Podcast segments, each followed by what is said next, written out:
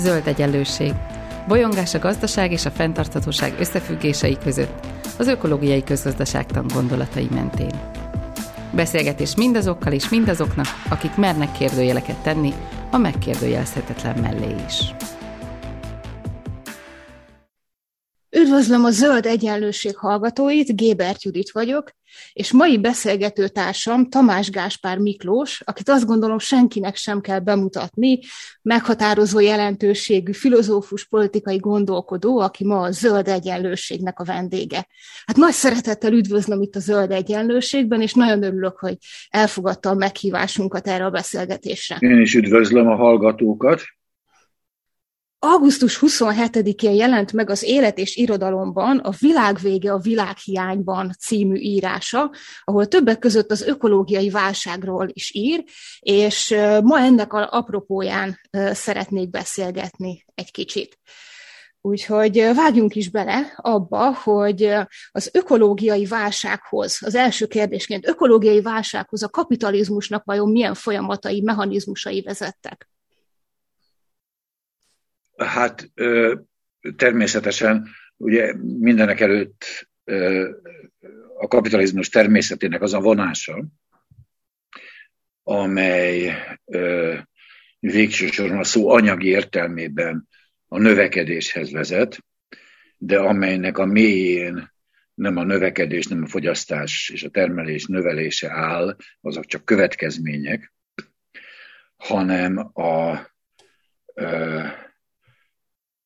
az értéknek az a vonása, amely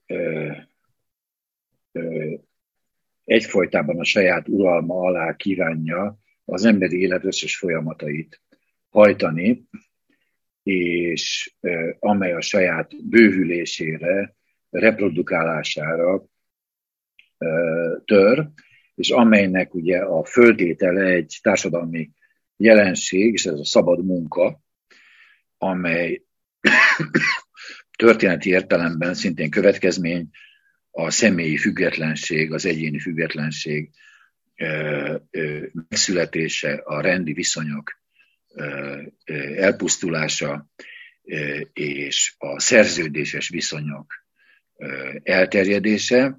A szabad munka ugye úgy jön létre, hogy a, hogy a az alkalmazó és az alkalmazott szerződésben egyezik meg, az alkalmazott elvégez egy munkát díjazás ellenében, amely többnyire pénzbeli formában történik, és, és a magát, a termelést pedig a, egyrészt az érték abstrakciója, másrészt pedig a technikai és a tudományos lehetőségek teremtik meg. Mindezeknek a motivációknak tehát az érték bővülésének, a technikának, a szerződéses viszonyoknak semmilyen közvetlen vonatkozásuk nincsen sem az emberen kívüli természetre, sem pedig a természetben élő embernek az interakcióira, szükségleteire. Ezek egymástól független folyamatok, és a kapitalizmus az nem egész egyszerűen szükségletek kielégítésére irányul, egyébként semmilyen gazdasági rendszer nem pusztán csak erre irányul, de a kapitalizmus egészen extrém módon és mértékben, hanem egy saját szabályszerűségnek engedelmeskedik, amely mondom semleges a ö, környezettel, a természettel, a belső és külső természettel szemben. Csak idő kérdése volt, hogy ez a függetlensége és idegensége a kapitalista gazdaságnak, ami egyébként teljesen mesterkélt dolog, hogy a gazdaság külön legyen más rendszerektől, a társadalomtól, az államtól, a politikától, a természettől is tart, hogy ebből válság következzék, ellentmondás, lényegében ez a válság nagyon régóta tart, csak hát körülbelül csak egy évszázaddal vált nyilvánvalóvá az, hogy hogy ez fenyegeti az emberiség túlélését is. Úgyhogy, úgyhogy ez, ez bizonyos értelemben magától értetődik és elkerülhetetlen, és uh, uh, nyilvánvaló, hogy ameddig a kapitalizmusnak ezek az absztrakt uh, főszabályai érvényesülnek, már pedig ezek osztatlanul érvényesülnek az egész földgolyón, kisebb-nagyobb eltérésekkel, amelyek pontosan az ökológiai válság tekintetében nem jelentősek, addig nincsen igazi esély arra, hogy ez a válság megoldódjék. Tehát itt lényegében az ökológiai válság az a társadalmi rendszerünknek is a válsága. Azt írja a cikkében, hogy... Bocsánat, itt még leírt, a leírt kérdésekben is benne van, hogy van-e esély rá, igen, hogy a kapitalizmuson igen. belül megoldjuk az ökológiai válság kérdését. Hát éppen erre közvetve válaszoltam, erre semmi esély nincsen, mert az ökológiai válság az a kapitalizmus válsága.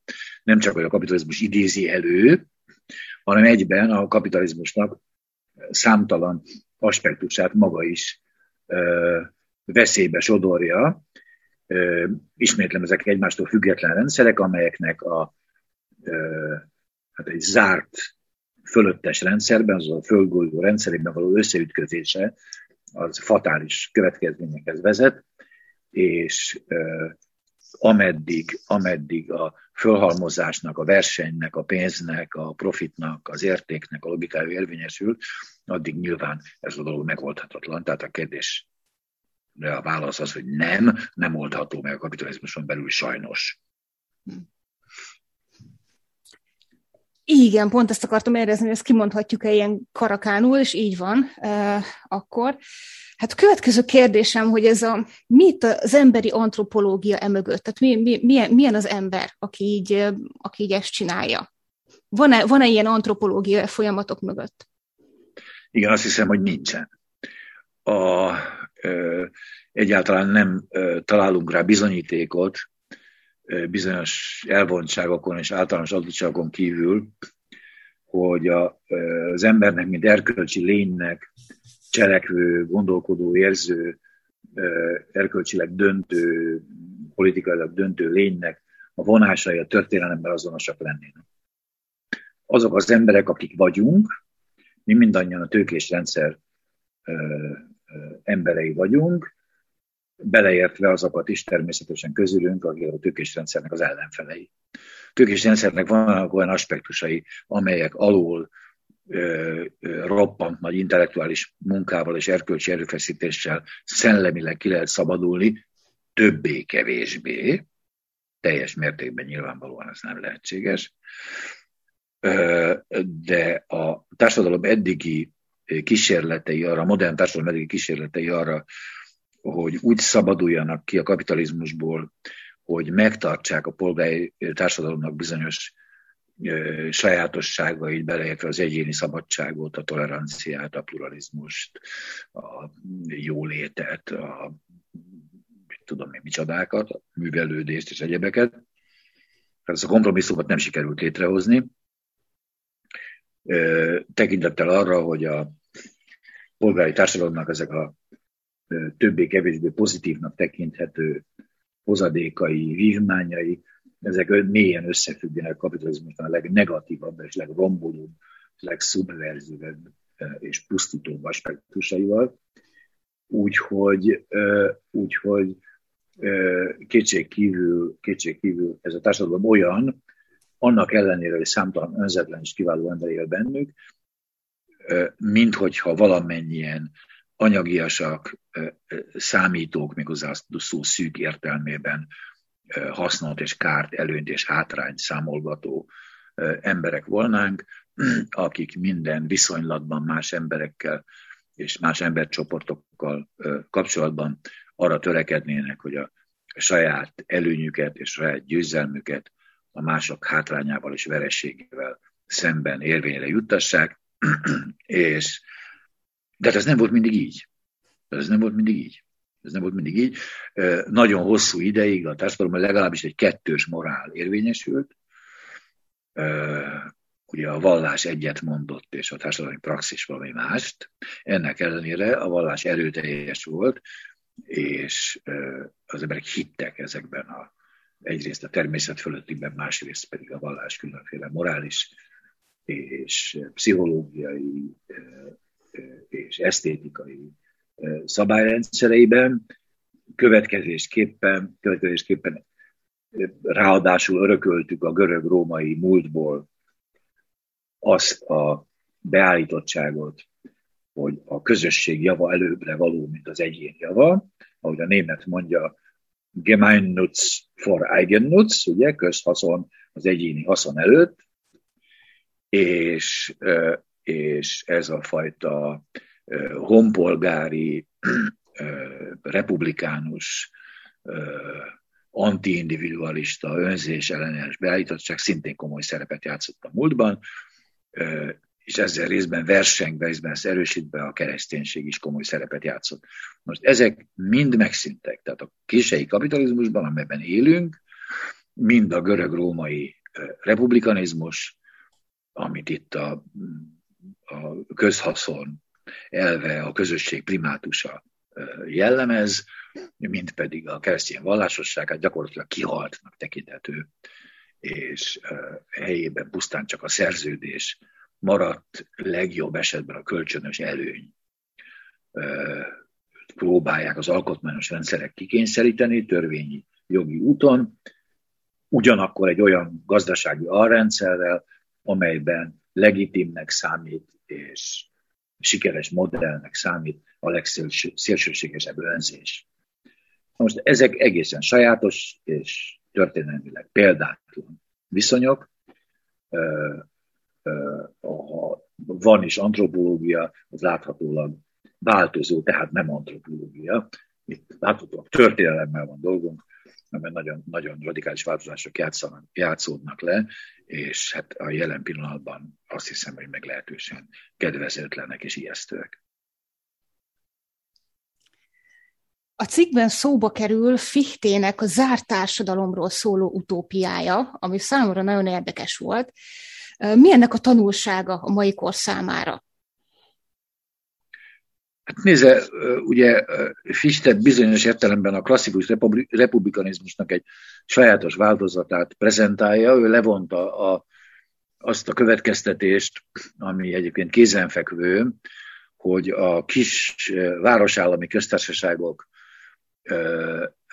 republikánus szelleme, amelyben egyszerre uralkodik a közösség nem képviseleti, hanem közvetlenül gyakorolt törvényhozó hatalma, és amelyben a közösség kikényszeríti a, az önzetlenséget, az önfeláldozást, az ön, önkorlátozást, az akkor lehetséges, hogyha az állampolgárság amely szolidaritást teremt a polgárok között egy bizonyos államszerkezeten belül, ha ezt az állampolgárságot kiterjesztjük a gazdaságra. Tehát lényegében Fichte ezen a módon a kapitalista gazdaság megszüntetését javasolja, ha úgy tetszik, kerülő úton, és azt mondja, hogy a, ahogyan a jog az állampolgárokat hatalmazza föl a politikai részvételre, és azonosság van az állampolgárok és az állam a közösség között. Ebbe bele kell foglalni a gazdaságot is, tehát nem lehet, hogy nem állampolgárok, akik tehát az államban nem a közös jót, hanem a saját hasznukat keresik, a gazdaságban szerepet játszanak. Tehát aki állampolgár, az egyben a gazdaság szereplője, és aki nem állampolgár, az nem lehet a gazdaság szereplője, a közösség törvényhozó hatalmának ki kell terjeszkednie a gazdaságra is. Ez szemben áll természetesen a szabadkereskedelemnek mindenfajta elvével, sőt, igazából szemben áll azzal, ahogyan a modern gazdaságban a pénz funkcionál. Tehát a fistei zárt kereskedelmi államban tulajdonképpen nincs igazi pénzforgalom. És, és hát ez végül is közvetve bár ezt a következtetés maga Fichte nem vonja le, azért az a magántulajdon megszüntetése felé mutat, holott ő maga még egyébként a, a, a viszonylag kis tulajdonoknak az önállóságát pozitívnak tartja, hát körülbelül abban a régies formában, hogy mindenki folytatja a maga mesterségét, vannak késköszörülők, és vannak cipőfoltozók, és vannak kertészek, és vannak juhászok, és ezek a közösség kölcsönös hasznára előállítják és cserélik termékeiket, úgy, hogy a a, a, a dolog ne legyen irracionális, azt a közösség maga szabályozza, és ugyanakkor természetesen a, a haszonnak, meg a sikernek azért valamiféle szerepet tulajdonít, amely nem föltétlenül az önző versengés,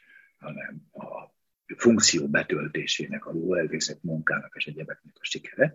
Tehát egy részben konzervatív, arhaikus, középkor felé visszamutató, kézművesség felé visszamutató utópia, Fichte kifejezetten ellenzi a gépi munkát és a gyáripar, a kézművesség és a kisipar mellett van, ami akkor még ugye az akkori Németországban, az akkori európai kontinensen sokkal több iparcikket állított elő még a kézi kisipar, mint a gépi nagyipar, amikor ő a 18. század végén írt, tehát ez még a nagyipari forradalom előtt van egy kicsivel. És, de a lényeg az az, hogy a, az állampolgárság itt totális, és ez kiterjedő gazdaságra is. Na most ez egy szocialista elem, mert nyilvánvaló minden szocialista utópiában többféle van. Minden szocialista utópiában megszűnik a gazdaságnak, mint a rendszernek az önállósága. Hát amin a kapitalizmus alapszik. Ugye? És lehet, teljesen lehetetlen az, ugye, hogy, a, hogy a, az állampolgárok kötelezettségeit és jogait maga a közösség szabályozza, kivéve a gazdasági tranzakciókat. Pistinek abban igaza van, hogy ez ebben a formában nem működhet. Más kérdés természetesen, hogy ez határozottan egy egy mondjuk reneszánsz korabeli köztársasági városállam méreteire szabott utópia, de a, az elvei azok persze általánosíthatók, és ő általánosítja őket. Idézem egy másik művéből, ugye a korszakban született művéből, azt a kijelentést, ugye, hogy a, a, a, a a politika, beleértve a gazdaságot, ugye az erkölcsi szükségszerűség területén foglal helyet, és egységes morálnak és politikának és munkának kell a, a közösséget jellemeznie, amelyek között nincsenek valódi logikai és morális különbségek. Ez a Fichte utópiája, és hát ez nyilvánvaló egy ilyen, egy ilyen, egy ilyen utópia, az lehetővé teszi azt, amire most nekünk szükségünk volna, mert nyilvánvaló, hogy az arhaikus elemeknek a mellőzésével, hogy képesek legyünk önkorlátozásra, önfeláldozásra, igényeink csökkentésére és egyebekre. Tehát ne pusztán csak a verseny és a növekedés határozza meg a gazdasági magatartásunkat, hanem azok az állampolgári, politikai, morális, egzisztenciális megfontolások is, amelyek egyszerűen nem ilyen természetűek. Tehát amelyeket, amelyek alá kell, hogy rendeljék maguknak a gazdaságnak, a kapitalista gazdaságnak azt a versengő, és hát anonim, személytelen, egyre csak bővülő, és a külső és belső természettel szemben közömbös folyamatait. Megoldásként itt most az előbb is említette, és a cikkben is erről van szó, az önkorlátozás, az igényeink csökkentése, gazdagság helyett szegénység, növekedés helyett csökkenés, csökkentés, fogyasztás szűkülése, amivel én személy szerint mélységesen egyetértek. Arra vagyok kíváncsi, hogy ez egy olyan, ez milyen, milyen, milyen program, olyas valami, ami így egyénileg mindenkinek kötelessége, olyan akcióterv, amit valakinek ki kell kényszerítenie, mert más megoldás nincs a jelen helyzetben, vagy ez olyas valami, ami így, hát kevés esély van rá a jelenlegi keretek között? Erre az égvilágon semmiféle esély nincsen. Ezt egyszerűen azért írom le, hogy kont- kontrasztképpen bemutassam azt, hogy mire lenne tulajdonképpen szükség, és amivel kapcsolatban belátom, hogy mivel pillanatnyilag a kapitalizmus világméretű megbuktatására nem kínálkozik esély, a, világ nem áll egy szocialista világforradalom küszöbén, amelyek meg lennének szintén a maga sajátos rendkívül nehéz problémái, de ezekről nyugodtan beszéltünk könnyelműen tekintettel, hogy az égvilágon semmi esély nincs rá. És nyilvánvaló, hogy az ökológiai válság megmutatja, hogy a kapitalizmus logikája alkalmatlan problémáink megoldására, ugyanakkor azonban a jelenlegi világban sem a közvélemény, sem a hatalom, különféle hatalmi modellek vannak, nem alkalmas, nem hajlandó, elfordul ezektől a problémáktól, hiszen ahhoz, hogy az emberiséget, a Földet meg lehessen menteni, ahhoz a kapitalizmus felszámolására lenne szükség még hozzá egy olyan radikális felszámolására, amit eddig soha a tervbe sem vettek. Lényegében a második világháború után a legtöbb, előtte vegyesebb volt a helyzet, azért mondom, hogy a második világháború után, mindenfajta szocialista modell versengeni óhajtott a kapitalizmussal abban, hogy a kapitalizmusnál is nagyobb jólétet, nagyobb bőséget, nagyobb kényelmet, nagyobb civilizációs eredményeket, nagyobb gépesítést, nagyobb automatizálást, gyorsabb utazást, mit tudom, micsodákat teremtsen. Úgyhogy a szocializmus abban a formában, ahogy a ma élők még emlékezhetnek rá, az idősebb nemzedékek, tudom én, 50-60 évesig, azok nem emlékeznek a szocializmusra, valami radikálisan másra. Mert hogy nem volt radikálisan más. Ugye? Ez egy kompromisszum volt, amely a korábbi modellek bukása miatt elterjedt, különösen 56 után az egész akkori szocialista táborban és a kapitalista országok szocialista, szociáldemokrata és kommunista pártjaiban. Ezek lényegében azt mondták a közönségnek, hogy nagy államosításokkal, közösségi tulajdonnal, nagyobb szociális egyenlőséggel is el lehet érni azokat a kényelmi, jóléti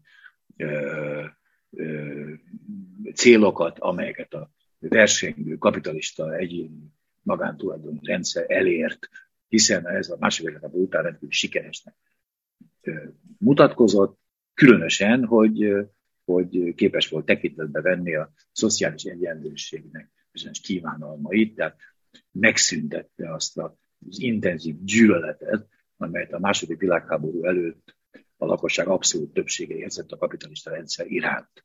Tehát bevonták, bevonták, integrálták a munkásosztályt és másokat a kapitalista rendszer működtetői közé azáltal óriási engedményeket tettek, mind a munkásosztálynak, mind az értelmiségnek, mind a különféle közbelső csoportoknak, és nem csak jóléti engedményeket, vagy nem csak pénzbeli engedményeket, hanem, hanem hatalommegosztást, beleszólási jogot a munkahelyen, és hát persze magasabb béreket, szociális lakásokat, hosszabb szabadságot, stb. stb. Tehát lényegében a, a, a kapitalizmus és a, az akkori szocializmus közeledett egymáshoz, és a legalapvetőbb célok tekintetében a különbség egyre kisebb volt. Tehát nem volt igazi alternatíva. Tehát lényegében az a szocializmus, amiről én beszélek, az a szocialista forradalom, amiről én beszélek, az nincsen. Ugye annak nincsen igazi élő hagyománya, tekintettel arra, ami a 20. század második felében történt. Ja, számomra ebből az következik, hogy ez a közeledés a kapitalizmus és a szocializmus között, ez tulajdonképpen semmi más nem csinált, mint megerősítette a kapitalizmust. Hát végső soron ezzel járt. Egyébként az, hogy minek nevezzük olyan kicsi a távolság, de Kína esetében látható, mert az emberek ma is ilyen skolasztikus, teljesen értelmetlen vitákat folytatnak, hogy ez most szocialista vagy kapitalista a Kína. Igen, ebben az értelemben ez a vita értelmetlen, mert mind a kettő, hiszen az állami tulajdon részaránya továbbra is hatalmas, és olyan szociális intézkedések vannak, amelyeket a hagyományos kapitalista államok nem szoktak alkalmazni. Ugyanakkor azonban mi a kínai népköztársaság igazi célja, az ugye a, a növekvő jólét, a növekvő termelés, a gazdasági hatalom, és hát ezzel kapcsolatban a világ befolyás, és ez a nagyhatalmi politika, lényegében ezek közismert dolgok a kapitalizmus történetéből. Igaz ugyan, hogy a szocialista forradalom nélkül ezek nem történhettek volna meg, de a világ legnagyobbik részén a félfeudális elmaradó agrártársadalmak viszonyait megtörni, és a szocialista forradalmak elvégezték a polgári forradalmak dolgát. Úgyhogy valóban egységes rendszer jött létre, Tehát lényegében, amikor 1989 körül megszűntek a szovjet típusú gazdasági, szociális és politikai rendszerek, van nem kellett olyan nagyon sokat változtatni. Különben nem is ment volna le ennyire békésen. Mert igaz ugyan, hogy voltak itt ott összecsapások, Romániában, Jugoszláviában, Oroszországban, de hát az nem voltak olyan volumenűek, mint ez nem lehet összehasonlítani a francia forradalommal utána következő hatalmas háborúkkal, amit a forradalom okozott. Ugye lényegében nem volt jelentős ellenállás a kapitalista átalakulással szemben, Hát többek között azért sem, mert, mert az átalakulás már sokkal korábban megkezdődött, ugye, és forradalomnak látszott az, amit tulajdonképpen egy hosszadalmas, lassú reform volt. És hát ugye ezért hát ugye nagyon érthető a mai élő nemzedékeknek az a benyomásuk, hogy a kapitalizmus az azonos a természettel, nem lehet rajta változtatni, ez az emberi állapot domináns és alternatíva nélküli aspektusa, ami lehet, hogy rossz, de kicsit olyan erőteljes, hogy a felszámolásában semmi esély nincsen, csak egyéni kiutak vannak, és, és hát a, én a legutópistábbnak egyébként azt tartom, ezeket a reform elképzeléseket, amelyek mindig úgy kezdik a mondókájukat, hogy most azt kéne csinálni, hogy. Csak arra a kérdésre nem válaszolnak, hogy ezt ki csinálja, és miért tegye. Ugye? Tehát, hogyha elvárjuk a nagytőke kormányaitól, hogy, hogy csökkentsék a termelést, csökkentsék a jólétet, átadják a profitot a közjónak, megszüntessenek rendkívül nyereséges és sok millió embernek munkát adó iparágakat, hát ezt hiába várják, mert természetesen soha nem fogják megtenni, mert nem, de szerint a logika szerint gondolkoznak, nem erre kaptak megbízást, míg a választóitól sem, nem beszélve a tőkés támogatóitól. Szó volt már korábban a vallásnak a szerepéről, amiről azt írtad, meg azt mondta korábban, hogy a vallási mozgalmak inspirálták az önkorlátozást régebben, de hogy ez már lejárt, tulajdonképpen ez már a múlté. Van esély arra, hogy ez jövőben megváltozik? A vallás be tudja ezt a szerepet tölteni újra? Hát nézze, az egyetlen erőteljes vallási mozgalom a világon az az iszlám, és az iszlám mindig is a középkor óta is mindig is a bazárnak, a kereskedői középosztálynak volt elsősorban a mozgalma, amely egyébként minden nagy vallási mozgalomban fontos szerepet játszott, például a reformációban. És ez volt Luthernek a közönsége, Calvinnak a közönsége. Na most ezek, a, ezek az iszlám mozgalmak, ezek egyáltalán nem törekszenek a társadalomnak ebből a szempontból való megreformálására. Kétség kívül nincs olyan vallás, az iszlám kifejezetten olyan vallás, amely lemondást követel a hírektől, lemondást követel a szexualitás bizonyos formáitól, hát a kacérságról, a csábításról, a kalandokról, a, a, a, a többszörös kapcsolatokról, a többszörös szerelmekről, amelyek a modern európai kultúrának szerves része, erről szól az irodalom jelentős, kiköltészet jelentős része, és nem véletlenül, mert erről szól az emberek érzelmi életének jelentős része is, amiből aztán azok a bizonyos komplikációk fakadnak, amelyek a regények anyagát adják, és ezt kétségkívül, ezt kétségkívül elnyomják, elsősorban a nők esetében, elnyomnak bizonyos élvezeti formákat, az alkoholtól bizonyos táplálkozási elemekig és kábítószerig, és így tovább. Tehát van kétségű, van, van, mint minden föltörekvő vallásnak, vannak puritán és korlátozó, elsősorban a vágy, vágy teljesülést korlátozó elemei.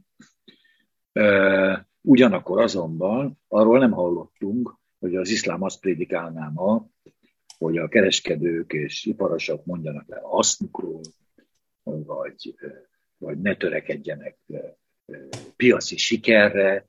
Mert persze fizetőt kell fizetni az iszlám egyháznak, ugye, és így tovább, és így tovább, meg politikailag, politikailag alá kell vetnie magát mindenkinek a iszlám politikai hatalmának, de hogy közvetlenül a piacra, meg a magántulajdonon alapuló gazdaságra, a cserére és a versenyre vonatkozó tilalmak léptek volna életbe, ennek semmi nyoma nincsen. Az iszlám országok semmivel nem jobbak környezetvédelmi szempontból, mint a többi kapitalista országok. Lehet, hogy nagyobb a nyugalom, az érzelmi nyugalom, mert kisebb a szexuális szabadság, ezt nem tudom megítélni, lehet, hogyha az emberek nem szabadon szerelmesek mindenféle embertársaikba, akkor kevesebbet szenvednek. Ugye ezzel szoktak kecsegtetni a vallások, hogy a sok szívbéli szenvedés helyettesíti a hűség, a nyugalom, a stabilitás. Nem tudom, nem éltem ilyen világban, nem próbáltam ki, ezt nem ismerjük már, csak, csak történelmi leírásokból, és, és azokból is emlékezetes módon mikre szoktunk emlékezni. Dante-ból is mire szoktak emlékezni, egy házasságtörési történetre, amelyben ugye boldogtalanul végződik a, a fiatal szerelmesek számára. Ugye? Pedig hát ugye az egész Dante mű nem ebből áll, de jellegzetes módon a modern olvasó ezt jegyzik meg belőle, mert ez emlékeztet a saját tapasztalataikra. Na most, ami persze egy normális dolog minden olvasótól. Na most, de mondom, tehát, tehát, tehát ma a vallások sem töltik be azt a régi szerepet, amelyet valaha betöltöttek. Ha megnézzük a nagy vallásoknak az alapító dokumentumait, bibliáit, ugye minden vallásnak megvan valamilyen szent szövegkönyv, a legtöbbnek van a szent szövegkönyve, mindegyikük hasonlít egymásra abban, hogy a test élvezeteit korlátozza, a szellem felé tereli az emberi érdeklődést, a lélek a szellem felé, ugye a földtől a Isten felé, a természettől a természet fölötti felé, és így tovább. Ebből adódik egy preferencia, ebből adódnak preferenciák az önmegtartóztatás, az aszkétizmus, fel lehet gondolni a szerzetesi eszményre, amelyet óriási befolyással volt azokra is, akik nem voltak maguk szerzetesek, ugye, szegénység, szüzesség, engedelmesség. Ugye ezek a, ez, a, ez, a, ez a szerzetes rendek hármas jelszava, ugye ez eléggé különbözik mondjuk a szabadság, egyenlőség, testvériség jelszavától, és ez a legfontosabb dolgok tekintetében önmegtartóztatást és testi szenvedést jelent, az erőteljes korlátozást, ugye a, a vágyaktól megkínzott ember, ugye ezt, ezt sose tagadták, hogy ez nehéz, de hát ez, a, ez az a nehézség, ez az önfeláldozás, amelyet a vallások teológiai okokból megkövetelnek azért, hogy a vallásos ember koncentrálhasson azokra a szellemi javakra, amelyeket minden vallás a legfontosabbnak tekint ugye a földi táplálékokkal szemben. Most ez, ez a fajta moralitás, amely hát megtölti a múltunkat, és amelynek a képeit értetlenül nézik a látogatók a múzeumokban, amelyek tele vannak a keresztény önmegtartóztatás ezzel kapcsolatos konfliktusok, és ez nem egy ez nem a keresztény önmegtartóztatás, az nem olyan, a valóság nem olyan elem, ami nincs története, amelyben nincsenek konfliktusok, amelyben nincsenek tragédiák, nincsenek nehézség, de igen. És hát ugye hány olyan kép van, tessék elmenni a szomszédban lévő Bécsi Kunsthistorisches Múzeumban, hány kép van a kísértésekről, hány kép van Ádámról és Éváról, és a, a, a megismerés fájáról, és így tovább. Tehát nagyon is tudatában vannak a vallásos évszázadok és évezredek annak, hogy ez nem könnyű, de volt egy erőtes preferencia a, a lélek és a, a, a, az önmegtartozás irányában. Ez halott. Ez halott. Ez halott. Emlékszünk, mert hát ennek a civilizációnak vagyunk az örökösei, tehát nem arról van szó, hogy teljesen elfelejtettük, de komoly formában, tömegek számára ez mint eszmény, hát komolyan föl se veti senki. Én is csak hipotézisként. Ugye?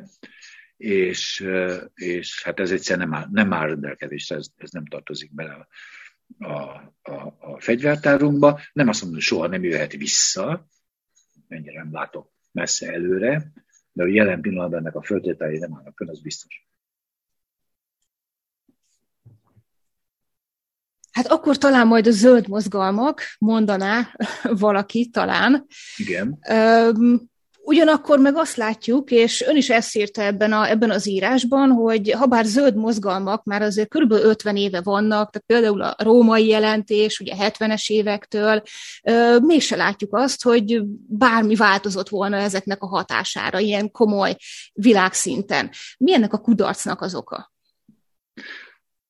Hát ugye az elsőrendi oka ugyanaz, mint a mint más úgynevezett egy témájú single issue mozgalomnak, a zöld mozgalmaknak a zárójelbe tett hipotézise az alakulásukkor a 70-es években, ugye az volt, hogy, hogy ki fog derülni rövid úton, hogy a környezeti problémák, az ökológiai problémák megoldása nem összeegyeztethető a kapitalizmussal, következésképpen zöld oldalról, tehát nem az államot szétzúzó forradalom, és nem a produktivista modell oldaláról, hanem is megdönteni, meg lehet gyöngíteni a kapitalizmus, kompromisszumra lehet kényszeríteni, ha szembesítik a pusztulás veszedelmével.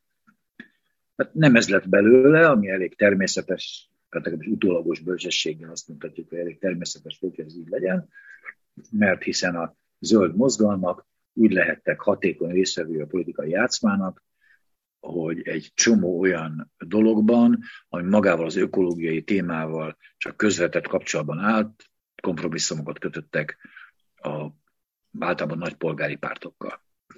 Hát kezdett meg a szociáldemokráciával, aminek azért nagyobb lehetőségei voltak a szociáldemokráciával kötött paktumoknak és kompromisszumoknak, csak ezek a szociáldemokrata pártok időközben maguk is polgári pártok lettek, úgyhogy a, úgyhogy a zöld mozgalmaknak a, a nem ökológiai, hagyományos elkötelezettségeik, a pacifizmus, fegyverkezés ellenesség, az antirasszizmus, az antinacionalizmus, ezek fokozatosan háttérbe szorultak.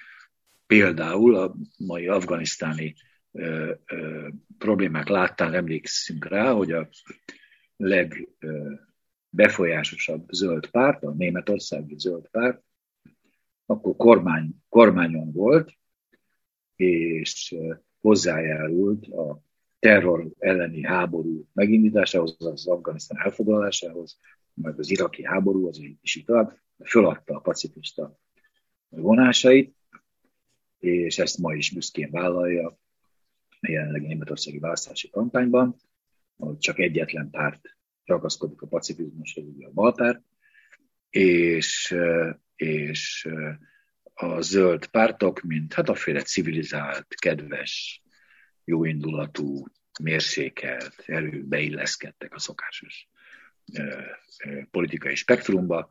Sok jót is tettek, kész kétségtelen, nem nagyon jelentős és világtörténelmi méretekben, tettek sok jót is, én igazán szívesen látnám, hogy több zöld kormány és képviselő lenne a világ parlamentjeiben és kormányaiban, de nem várnám még azoktól sem, hogy ezeket a kérdéseket megoldják be. Ez nem lehetséges.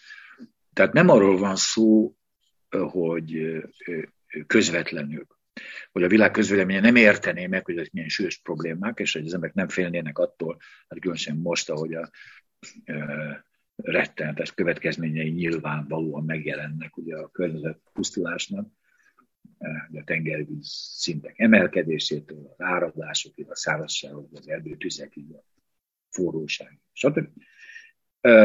És ezt az emberek jól tudják, és az az érdekes, és nagyon sajátságos, hogy beletörődően és melankolikusan veszik ezt tudomásul.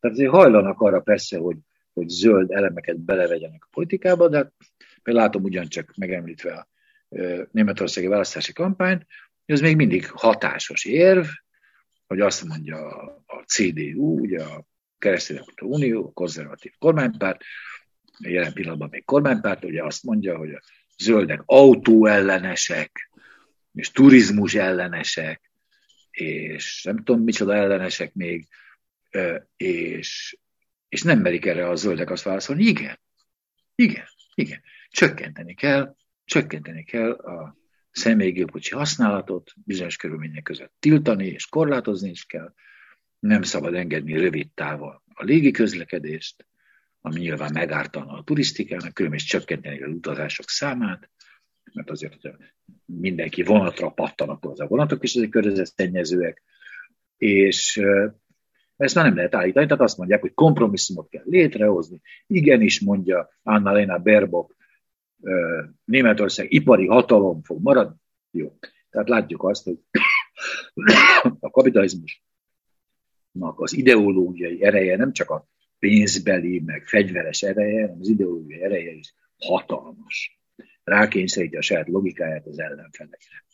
Hát egy csomó dologban, a baloldal, beleértve a zöld pártokat, tág értelemben a baloldal, hát nem meri, nem meri elárulni a preferenciáit, hogyha még vannak, vagy egyszerűen föladja őket, lásd a menekült kérdést, lásd magát a környezeti problematikát, lásd a fegyverkezés és háborúk kérdését és hasonlókat.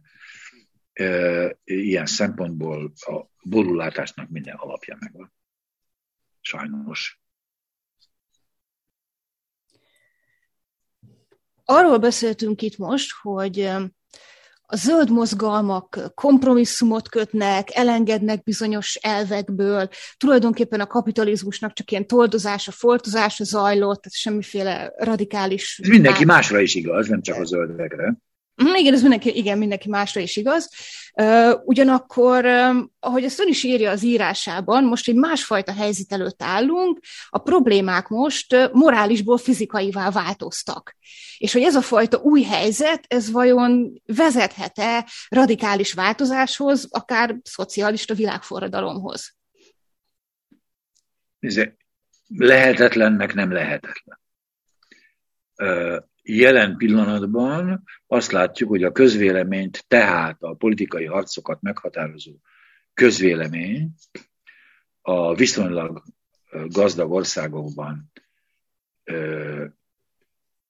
is, tehát ahol nagyobb a cselekvési szabadság, kicsikül egy koldus szegény országban azt mondani, hogy meg kell állítani a fejlődést, az mondjuk egy elég súlyos kijelentés, és hát nyilvánvaló, hogy nem is elsősorban rájuk vonatkoznék ez a dolog, hanem a termelést irányító nagy ipari és kereskedelmi hatalmak azok, amelyeknek először kellene lépniük.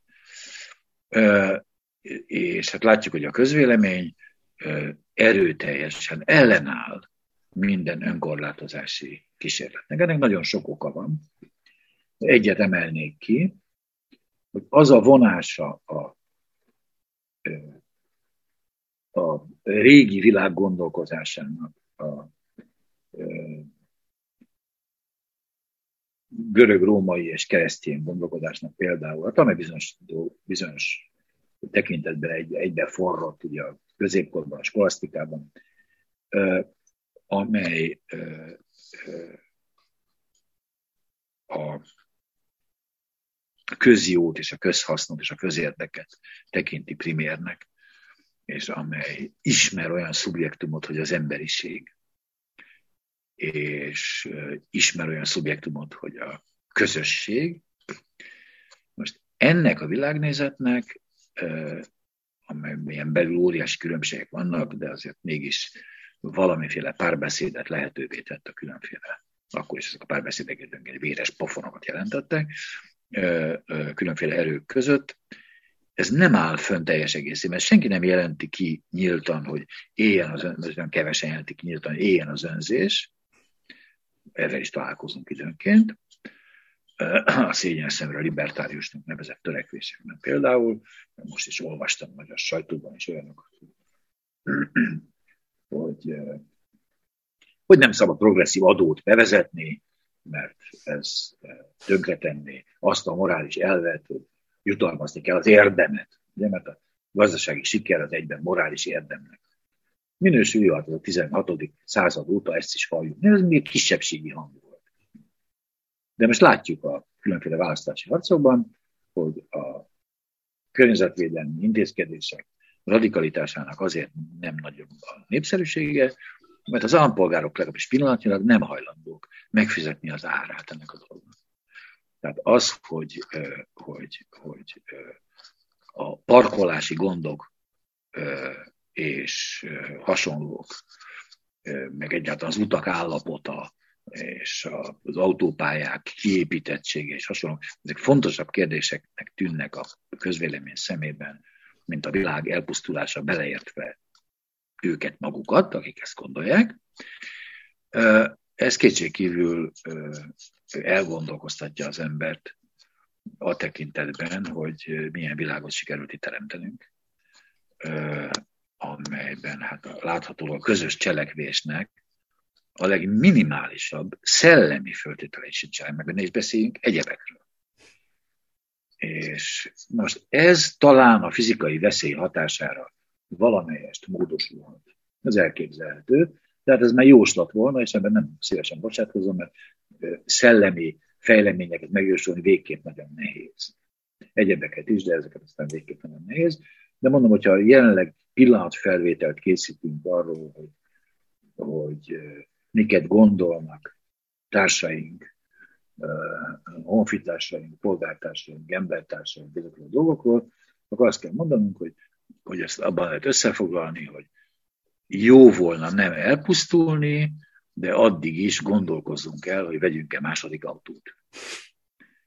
És, és nyilvánvaló, hogy a különféle katasztrófák hatására ez azért valamelyest biztosan módosulni fog, de hogy módosul-e eléggé ahhoz, hogy határozott lépéseket tegyünk a szükséges irányba, azt egyszerűen nem tudom, és azt kell, hogy mondjam, hogy a kapitalizmusnak ez a százszázalékos hatása, amely nem csak gazdasági és hatalmi, hanem világnézeti és filozófiai és esztétikai hatás, azt, ha nem sikerül megtörni az egyedülalmát a kapitalista gondolkodásnak, akkor végünk van. Akkor egészen biztosan végünk. Lehet, hogy még akkor is végünk van, mert késő.